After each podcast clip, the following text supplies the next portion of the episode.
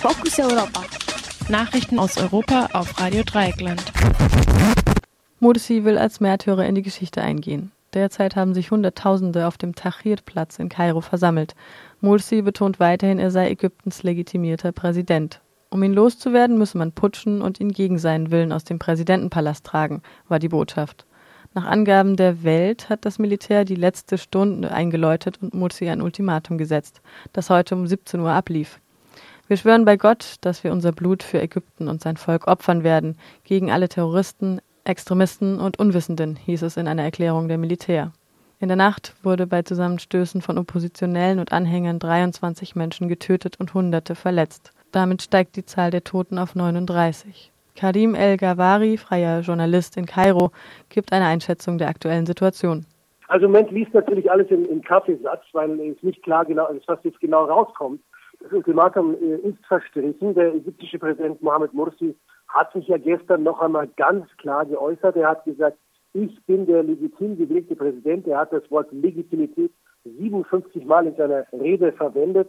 Das heißt, er hat gesagt, wenn ihr mich loswerden wollt, dann müsst ihr mich aus dem Präsidentenpalast raustragen und das würde einem Militärputsch gleichkommen. Im Moment finden Treffen statt, die versuchen, irgendeine andere Lösung zu finden, irgendeinen Konsens, irgendeine ein, möglicherweise ein Präsidialrat, der da geschaffen wird, dass die Verfassung vielleicht auf, äh, Verfassung außer Kraft gesetzt wird und dass das Parlament aufgelöst wird und dass es dann zu Neuwahlen, Präsidia Präsidentenwahlen kommen soll. Aber das ist alles eben vollkommen unklar, was im Moment inhaltlich läuft.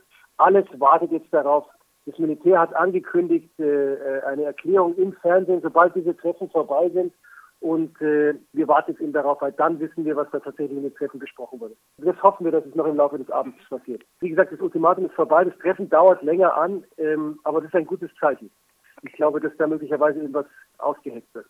Das EU-Parlament empört sich über die Bespitzelung durch die USA, kann sich jedoch nicht auf konkrete Maßnahmen einigen.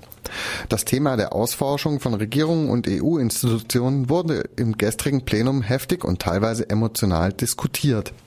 Der Vorsitzende der Liberalen Verhofstadt sagte beispielsweise, wir sind nicht nur besorgt, wir sind zornig. Wir brauchen volle Aufklärung, nicht nur eine Entschuldigung. Gleichzeitig ist jedoch keine Mehrheit für den Vorschlag in Sicht, bestehende Abkommen zum Datenaustausch mit den USA zu Fluggastdaten und Bankdaten vorläufig auszusetzen. Auch die Forderung, die Verhandlungen über ein Freihandelsabkommen zwischen EU und USA auf Eis zu legen, wird blockiert, wie Cornelia Ernst von der Linken bedauert. Es gibt große Widerstände dort in der EVP. Ich glaube, die Aussetzung, das wird eine schwierige Sache. Ich kann mir das nicht vorstellen, aber es ist wichtig, den Druck auszuüben, um deutlich zu sagen, äh, es geht so nicht weiter und wir können nicht so tun, als ob nichts geschehen wäre und dann euch solche Geschenke bereiten wie eine Freihandelszone.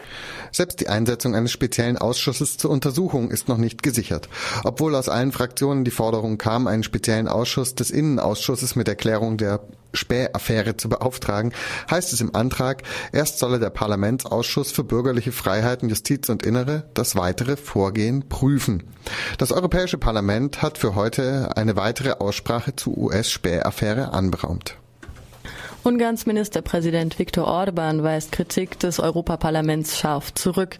Konkret ging es bei Orbans gestrigem Auftritt im Europaparlament um einen kritischen Bericht zu Ungarn, den der Rechtsstaat kürzlich angenommen hatte und der am heutigen Mittwoch im Plenum abgestimmt wird. Der Bericht sieht in den ungarischen Verfassungsänderungen der letzten Monate eine Gefahr für die Demokratie und sieht einen Überwachungsmechanismus für die Regierung in Budapest vor. Vor allem bemängelt werden die massiven Einschränkungen der Befugnisse des Verfassungsgerichts. Orban ignorierte inhaltliche Fragen und bezeichnete den Bericht als ungerecht und beleidigend. Eine Überwachung der Rechtsstaatlichkeit stelle Ungarn unter Vormundschaft.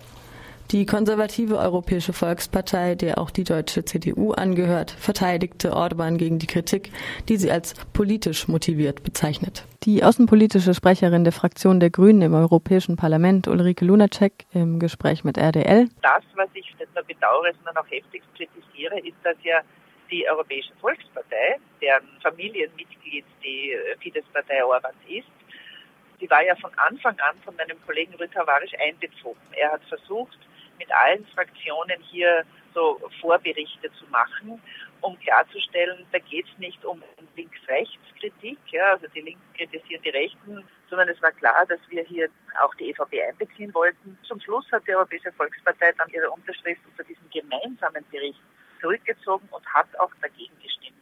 Und das halte ich wirklich für, für fatal und skandalös, denn es wäre darum gegangen, hier vom Europaparlament diese Kritik an den Verschlechterungen der Grundrechte in Ungarn auch gemeinsam kundzutun, das nicht parteipolitisch handzuhaben.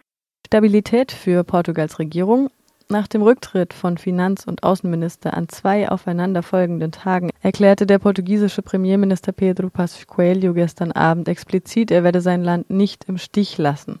Heute zeigte er Präsenz beim Treffen der EU-Staatsoberhäupter in Berlin, um Vertrauens- und Glaubwürdigkeit nach außen hin zu vermitteln. Morgen hatte Staatspräsident Cavaco Silva ein Treffen mit dem Premier anberaumt. Danach will er auch die Fraktionen im Parlament anhören. Es ist immer noch unklar, ob mit dem Rücktritt des Außenministers Paulo Portes, der gleichzeitig auch Parteivorsitzender der Koalitionspartei ist, auch das Demokratische und Soziale Zentrum Volkspartei CDSPP das Regierungsbündnis verlässt. Ohne die konservative Volkspartei hat die Mitte-Rechts-Regierung, bestehend aus der stärkeren sozialdemokratischen PSD und der CDSPP, keine Mehrheit mehr im Parlament. Als alternativer Koalitionspartner käme nur die sozialistische PS in Frage, die aber gestern erklärte, dies nicht ohne Neuwahlen zu tun.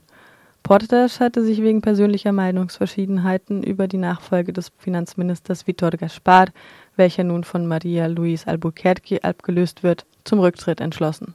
Der Präsident der Europäischen Kommission Dudaum Barroso warnt nun nach dem Rücktritt der Minister vor der Reaktion der Märkte und zeigt sich besorgt ob der verletzlichen Situation Portugals. In der vergangenen Nacht gingen in Lissabon und Porto hunderte Menschen auf die Straße, um die Absetzung der Regierung zu fordern.